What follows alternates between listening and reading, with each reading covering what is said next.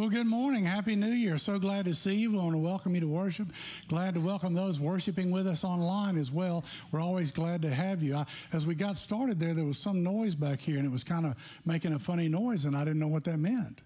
And I thought maybe it was me at first, but no, it's not. So I'm glad about that. Now, listen, uh, I, we, what we did with the staff was we gave we split the staff up and we said, okay, half of us are going to take Christmas, Christmas Eve and Christmas off. Half are going to take New Year's off because you know this year Sunday we had uh, uh, Christmas Day and New Year's Day was on Sunday. If you didn't notice that, you're not a preacher. But if you're a preacher, you noticed that as soon as you looked at the calendar, right away you made note of that, and so we worked it out, and it worked out great. Different ones took off at different times, and so I'm glad to be back. And Happy New Year! I'm glad to see you.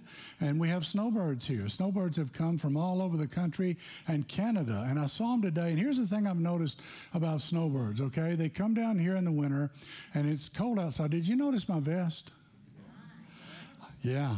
This presentation takes time. It, I just don't wake up looking like this, okay? But I wanted to look like Bill Small because Bill's a vest guy, right? And, and, I wanted to be vested too. You know what I'm saying? So I got my vest. I got a truck like Bill's. It's, his truck is bigger, but I've got a truck, okay? And so you know, I'm just gonna I'm gonna do my impression of Bill today. So I've got my vest on. But here's what I've noticed about the snowbirds: they're walking around with short sleeve shirts on and they've got some of them have sandals on, and these are old people I'm talking about, okay? And they come in, and I said, "You think you're in Florida, don't you?"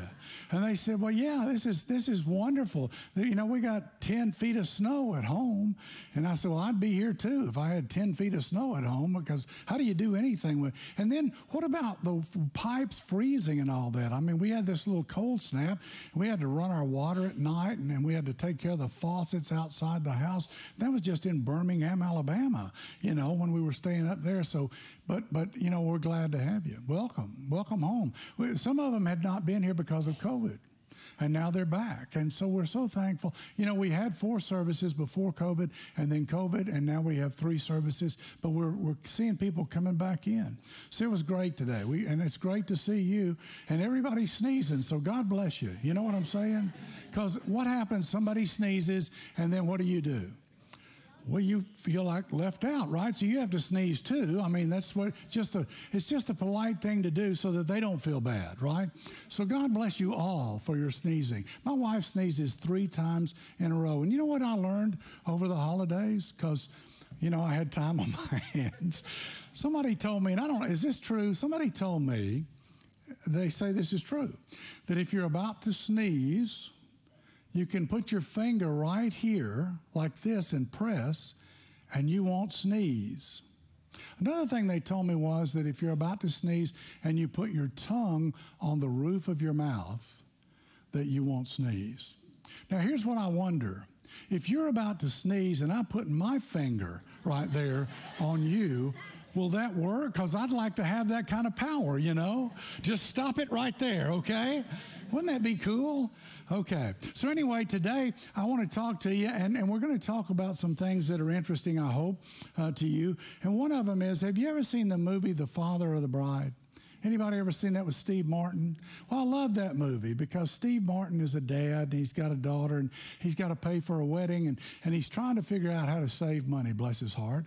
And you know, and his wife and his daughter and the director for the wedding, they're all just figuring out ways to spend money. And he's just constantly trying to cut corners here and there. And his idea of what this wedding's going to be like is very different from the final product, right? And so he goes up in the attic to save money. He goes up in the attic and he puts on his old tuxedo that he had years and years and years ago. And he puts it on and he says, Oh, it looks good. Well, it's too small. It doesn't fit, right? And, and he puts it on. Plus, it's blue, it's not black.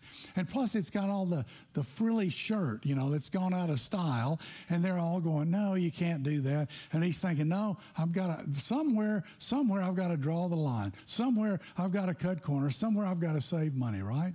And then he just had enough. They're, they're, they're, doing the swans, they've got the eye sculpture, they've got all this different stuff, and he's losing it. And he goes to the grocery store, and they send him to the store just to get him away because he's about to go off the deep end. And what does he do? He goes in to buy hot dogs and buns. Have you seen this? And what he does is the hot dogs, there's eight hot dogs to a package, right? and he goes to get the buns, and there are 10 buns in the package, and he just loses it. He opens up the bun package. He takes two buns out. He puts them on the counter there on the shelf. He closes it back up, and somebody from the store comes up to him and says, What are you doing? He said, That's it. I'm not paying for those two extra buns. I got eight hot dogs. I want eight buns. That's what I'm going to buy. I'm not buying anymore. And what happens to him is he gets arrested and they take him to jail because he's just gone off the deep end. So his wife comes to bail him out and she says, George, before you can go home, you have to promise me certain things. And she makes him promise a lot of things that he won't overreact about things and that he'll just get with the flow and go ahead and go with the wedding. It'll be all right and he doesn't have to worry about it anymore. You know, that's just a great scene to me, but but that's true, isn't it? I mean, certain things it's just the last straw and we've had enough and what do we do? We overreact. Well, in my life, what I've discovered is when I'm tired or if I've allowed someone to hurt my feelings, and by the way, we allow people to do that, then what happens is I might overreact. I might let you push my buttons. I might lash out if you've lashed out at me. I might respond just the way that you have come at me, right? But here's the thing, and, and I've got to admit, those are, those are more often than I'd like to admit that those things happen. But occasionally, the Holy Spirit just gets a hold of me, and a peace comes over me. And when somebody's ugly to me, I just don't react. In fact, what I might do is respond. You see, responding is different than reacting. It's certainly different than overreacting. But I might respond in a totally different way than the way that that person is acting. When that happens, what happens? That person takes notice. They see that and they go, Well, they didn't react the way I thought they would react. And, and that gets their attention, right? And then you get to be a witness for God. That's your opportunity to do that. And what a blessing it is. Have you ever been in the grocery store and, and the child is acting out and the parent starts to correct the child, but the parent overreacts because they're embarrassed. And now the parent is acting like the child because they're so upset, right? You know, how many of you have children when they were little, they would just throw down in the floor and have a conniption? Yeah. It's okay. Go ahead and confess. I want you to because I don't want to be alone up here, okay? I, our, our, younger, our younger daughter, when, when my wife would go to the grocery store with her mother, okay? And then our younger daughter would be there with my wife, and then our older daughter would be with my mother in law. And so they would go off and they would get groceries together in one buggy. And then Laura and Catherine would be in the other buggy trying to get the groceries, okay? And, and Elizabeth literally said to Laura one time, she said, You know, whenever I'm in the grocery store, I never worry that you've left me because I can always hear Catherine screaming wherever I go. I'm not making that up. That really happened. So Catherine just threw down in the store. She was little and she wanted something, and Laura said no. And she threw down in the store out there and had a conniption. And we learned what to do, right? And I know what you're thinking. You're sitting there judging me right now. You're going, that's the preacher, and his daughter was not acting perfectly. Shamey finger on you, right? That's what you're saying right now. But you know why? You talk about preachers' kids. Why do they act the way they do? I'll tell you why. You know why? Because they have to play with your kids. That's why. they were little angels till they met your demons, okay? That's, that's just the way. You just think that that little one is precious. Just get off and we'll see. And so, so that's what we, we just learned to walk away. And she was like, well, that didn't work. And so she'd get up and move forward. There were times, though, when Laura literally had to pick her up under her arm and just carry her out of the store and just leave the buggy and go. And everybody in there knelt in prayer and was so grateful that they had left. Thank God our prayers were answered. They're not here anymore. Maybe they'll find a new store, right? And so, what I want to talk about today is overreactions. Now, what might be at work? Have you ever been at work and somebody overreacted? You talk about tense. I was on a staff one time. We were in staff meeting, and the senior minister and the choir director got into it in staff, and, and it wasn't that big a staff. And I was eating the carpet. I just, I was young. I didn't know what to do. It was so bizarre, and it didn't get any better. I mean, they did never did get along. It just got worse and worse. It was ugly, you know. And it's so uncomfortable and it makes things tense. And what do you do? Well, it damages relationships when that happens. And the point is, we can learn a lot by our reactions. They tell us a lot about ourselves, right? Now, what about this phrase? Have you ever heard this phrase, you're just like your mother? Has anyone? Because, see, if you're a husband and you say that to your wife, you could be coming to see me for counseling. I'm just saying because it may not work out because that may be good, but it might push a button and you you know that, that might be a, a, the beginning of a big fight there because of that. So it could be a reaction that you're going to get. So here's the point: How do I harness that power and all that emotion and all that feeling so that now I don't react? But rather, I respond. I don't act ugly, but, but I respond in a good way. And so we say, Jesus says there's a way you can do that. In fact, Jesus says, I want you to do it. You should do it. I insist on it. Learn to master the unexpected, unprecedented response. And I want to talk about that because Jesus talked about that. You see, when you and I respond in a different way than somebody who's acting ugly acts, then they sit up and take notice. Well, that, that's not what I expected to happen. That person didn't treat me the way the world treats me. And by the way, the world is so unhappy. Have you noticed? They are angry. The world is angry. Society today, you don't have to do anything to offend somebody. You can just be, and they'll be offended by your presence, okay? And so when, the, when we as Christians don't act the way the world is acting, people go, huh, well, I've never seen that before. That's amazing. Did you see what happened to him? He should be angry, but he's not angry. Did you see how she responded to that? That was really nice. I can't believe they did that. Now, here you've heard it said actions speak louder than words, and that's true. But the truth is, reactions speak louder than either, and they tell the whole story. And this is true for all of us. I want you to look around the room today and just look at how well behaved everybody is here. Just look at look at these people. These are ideal people. I don't know if it's like this in every church, but I just feel blessed today because you're all perfect. Look at you. You're all fixed up and gussied up, and you're on your best behavior, and you're being nice to each other, right? Look look around at each other. Go ahead, check. If you're single, this is your chance, okay? You're being respectful to one another, you might even be generous and let somebody else have your parking place or your seat today. You might even let somebody go in front of you to get coffee today, maybe, maybe not. I don't know. But you know, what happens when things don't go your way? What about when the rest of the church isn't watching and you've just lost it and you're off the deep end and you're in the grocery store and you're, saying, the hot dogs have to match the buns or I'm going to lose it, right? What do you do? And sometimes it may be justified, and other times it's not justified. What happens when you don't get the credit and you think you should get the credit? What happens when you don't feel appreciated and you think somebody ought to appreciate you?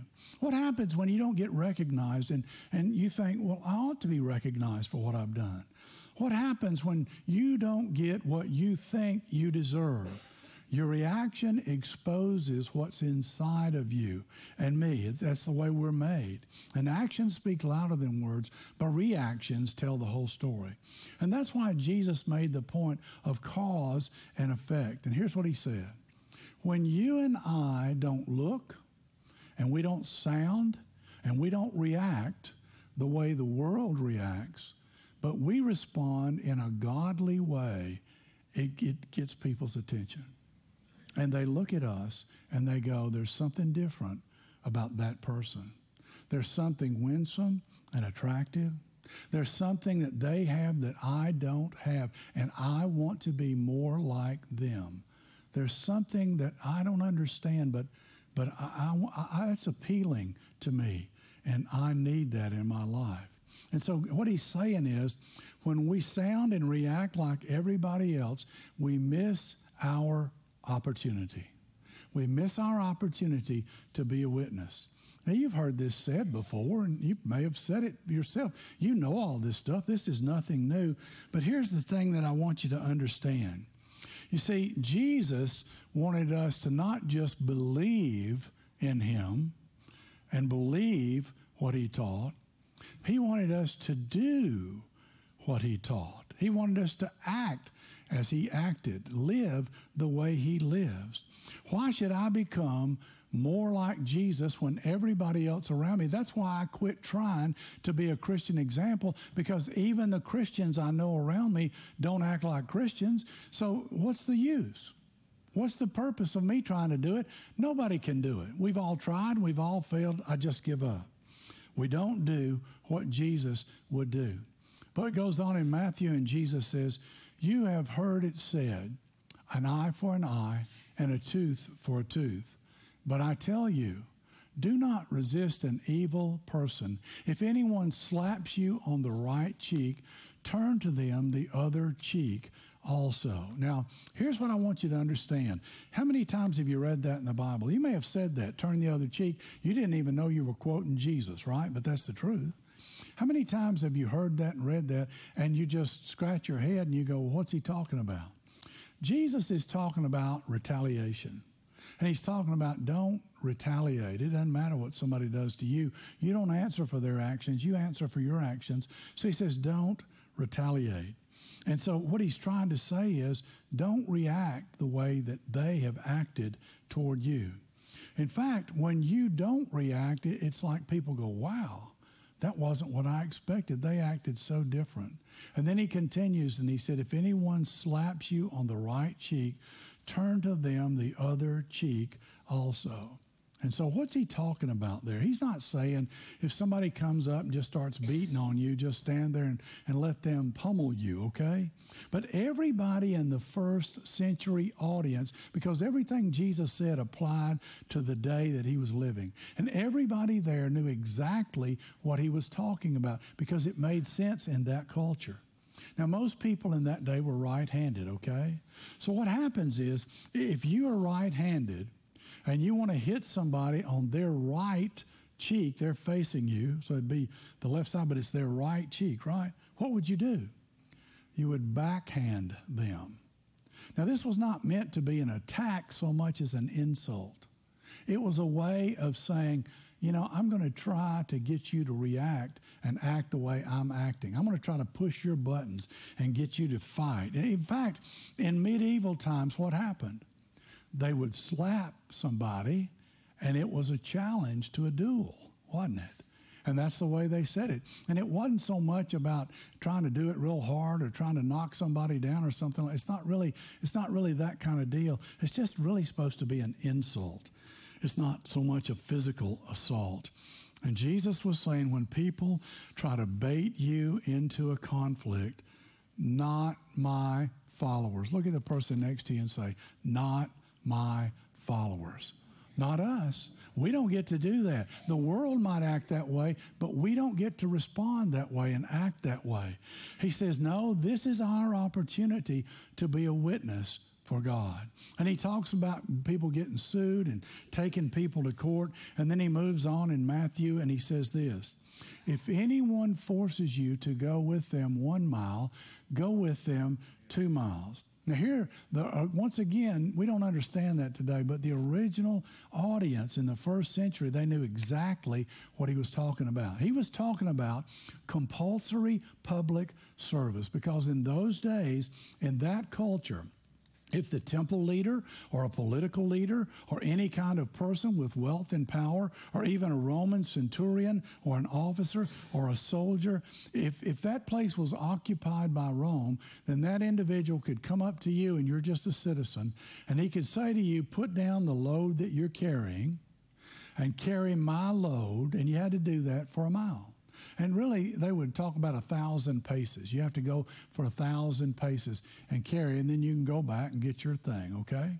And so that's what they did. And so here, if you had to do that, if you lived in a society, because you're out walking around, you're mingling with the people. That's how you get around. That's how you go shopping and do everything. It's not like you can get in your car and drive. And so you're right there in this small city. And what happens is when you see those people with authority coming, no eye contact. You're looking down. You don't want to you don't want to acknowledge them. You don't want them to see you. You're just trying to be invisible because sure as they do, they're going to stop you and they're going to say, "Put down what you're doing. Doesn't matter what you're doing, and come and do this for me." And so people really resented that, and it really bugged them. And they didn't want to be asked to do that. And when they were asked to do it, then they were even more upset about it, but they didn't have a choice. They had to do it. So if public officials or temple officers or Roman soldiers asked you, you had to stop and you had to pick it up. You had to put down what you were doing and take care of them. And so Jesus says this He says, You know what? When that happens, I want you to do something out of the ordinary. When that happens and they say, Put down what you're carrying and carry my, my stuff a mile, carry it a thousand paces, I want you to do that and I want you to have a good attitude about it. But then when you've done that, I want you to do something to really get their attention. I want you to go on another mile, a second mile. I want you to go another thousand paces, and here's why. When you do that, you're going to get their attention. They're going to look at you and they're going to say, What are you doing? Nobody else has ever done that before. Why, why are you doing that? And that's when you'll get a chance to witness because that's what I've been taught to do. And that's the person I follow. That's what he taught me to do. And that's the way I live. And so I want to do something extra. I want to go the extra mile. I want to be generous. I, I want to be a witness to you of something very different than you've ever seen anywhere in your culture and in your day. And, and they say, well, why would you do that? Well, let me tell you why. Because I'm a Jesus follower, because I'm a Christian, because I don't just believe in him, but I really try to do what he tells me to do and what he does. And so people, everybody in the audience, they didn't want to do it. But when he explained it to them, they were going, yeah, okay, nobody's going to do it, but if you say so, Jesus, we'll do it. And before they can even protest, he goes on and he says, and there's something else in verse 42. He says, Give the one who asks you, and do not turn away from the one who wants to borrow from you. Now, what's he talking about here? He's talking about the haves and the have nots. He's talking about the rich and the poor. He's talking about in those days, people were in need. And, and, there was no welfare and there was no net to catch them. There was no place for them to turn. The government wouldn't take care of them. And if they didn't have a, a, livelihood or couldn't get a livelihood or didn't have family members to help them and they couldn't make ends meet, then you were supposed to help them. And so he taught that. And he says, I want you to reach out to other people. The streets are narrow. It's a small place. You're going to mingle with people from all different walks of life. It's not going to be like you just live on Easy Street and you don't have to be around those folks in need. And he says, when you do that, I want you to be generous. I, want you to do more than the normal person would do. In other words, he said, not only do I want you to help them, but, but sometimes if you feel led to, I, I want you to give somebody a loan because you know they need it. And then I just want you to forgive the loan because you can. And maybe somebody did that for you one time, and maybe you were younger and it really helped you out. And now maybe you're in a position where you can do it for somebody else. And so I want you to do that because they're going to ask you why. Why would you do such a thing for me? And that's when you get a chance to tell them. Well, because that's what I've been taught, and that's what I've learned, and that's what people have done for me, and, and that's what my Savior did for me, and that's what I want to do for you because I want you to know Him. And I don't want to just meet the minimum requirement. I want to go above and beyond, and I want to be a blessing to other people.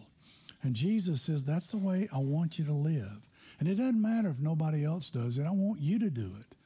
And I want people to see you do it because it can make a difference in their lives. And then it goes on in, in verses 43 through 45. It says, You have heard that it was said, Love your neighbor and hate your enemy. But I tell you, love your enemies and pray for those who persecute you, that you may be children of your Father in heaven.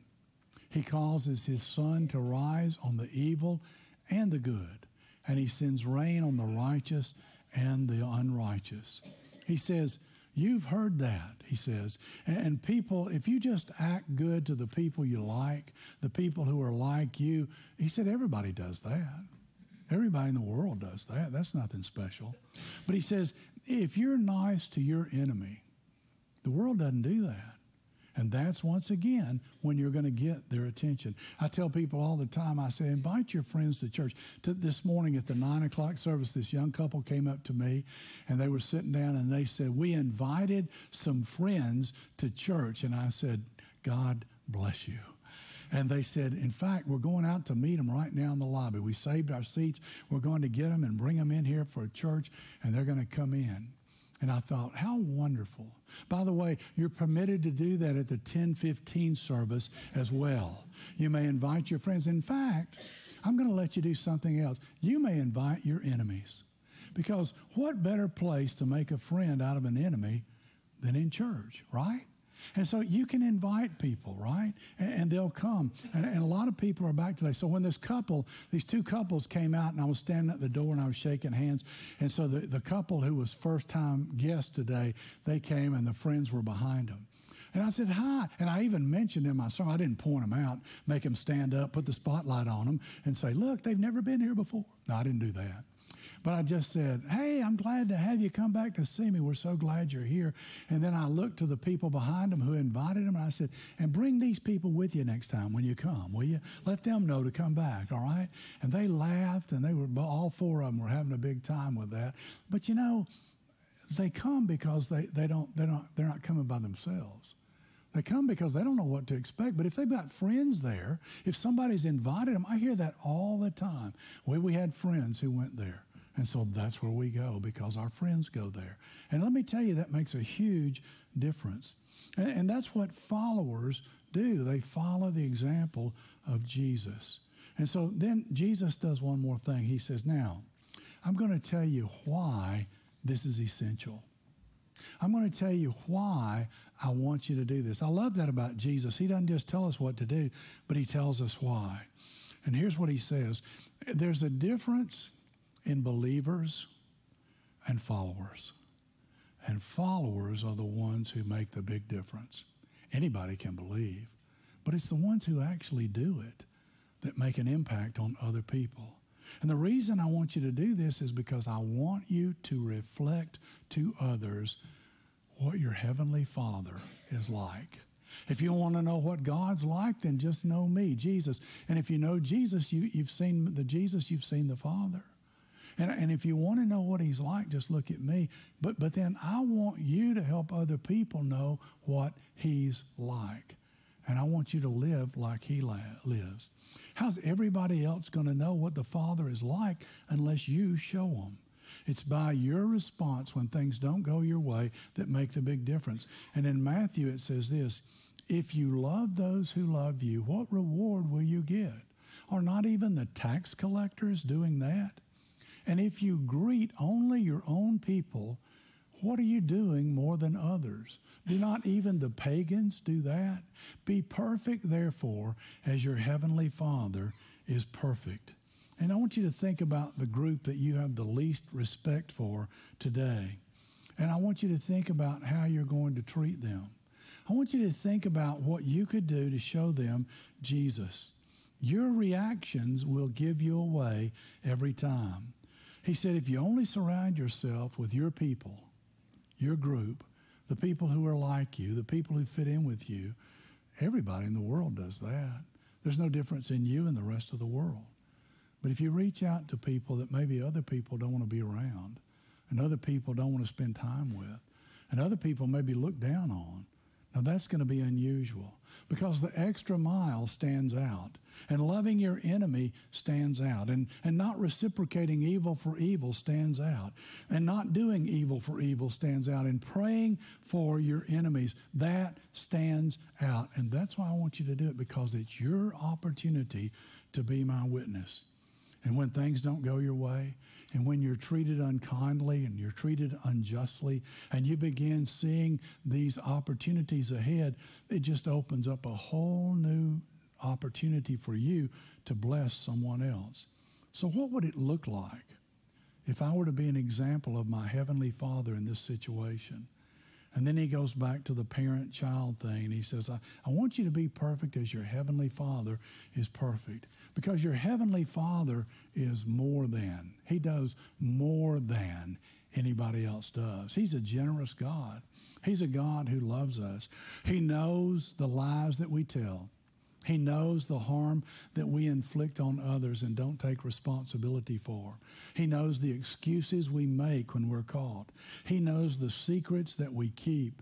He knows the selfishness that we experience in life. And yet, He sent His Son to die for us, and He showed us what it means to be a follower of His, to love and to forgive, to be an example to show people something other than what the world offers them all the time. He came into the world looking at us, knowing who we were, warts and all, and He still gave His life for us. Jesus says, I want you to react this way because that's how my Heavenly Father has reacted to you. Jesus commands us to react or respond toward others the way that He has reacted or responded to us. And so, what I want to do is give you some homework. And I want you to go home this week and I want, to, I want you to just ask yourself the question what would it look like? What would it sound like? What would it be like if I could just be an example of God to other people? But here's where I want you to do it I want you to do it at home. I want you to do it where the people who know you best, warts and all, the people who've seen your clay feet, the people who've seen you at your best and they've seen you at your worst, I want you to start there. And I want you to, to just shift gears and say, you know, I'm going to I'm going to change with God's help, with the power of the Holy Spirit. I'm going to be a different person now. And I'm just going to try to be an example. And I'm not going to say that thing I want to say because it's ugly and it shouldn't be said. And I'm not going to act the way I want to act and, and try to get them back because that's not the way it should be. In fact, I'm going to say something positive if they say something negative. And I'm going to do something nice if they do something that's ugly. I'm going to try to be just the opposite of that because that's contagious and that catches on. And people look at that and they go, okay, okay, you've got my attention now. And you know, people respect you when you do that. When you don't let somebody push your buttons, they respect you for that. And they go, okay, I want to be more like that person. And Jesus says, you know, there's a, a, a, covenant we've made, and you're my follower, and, and I want to command you to love as I have loved. And I want you to start at home and do it. And then next week, when you come back, as you come in, I'm going to have a little clipboard and a pen. And I'm going to be asking you how you did and checking it off. And you talk about your permanent record. This is really your permanent record, okay? I'm not going to do that because that's not the way God is. But I, I just hope that you come back and you're gonna, you say to me, you know what? I tried it. And even though I failed and even though I choked, but there was this one thing I did right. There was this one instance, or, or maybe I, I did pretty good this week. And through God's help and power, I was able to be victorious. And, and I, it just made me feel so much better. And, and it made me that much closer to my family and the people that I love. And, and I just want to do that all the time. And so just pray for me. Let's pray together. Father, I just ask you to raise up Jesus followers who decide I'm going to respond like my Father in heaven. I'm going to let my light shine in such a way through my response that people see that. And Father, I ask you to give me the courage and the strength and the power to be victorious when I do that this week and to have some glory sightings, some wonderful stories, some divine appointments I can share as I come back to worship next week. And Lord, I thank you for being the one who enables us to do that in your name, gives us the privilege to get a front row seat to watch you work, and the opportunity to be your witnesses in a lost and dying world, and to draw people with your Holy Spirit working through us closer to you. And we do that in the precious name of Jesus. And all God's children said,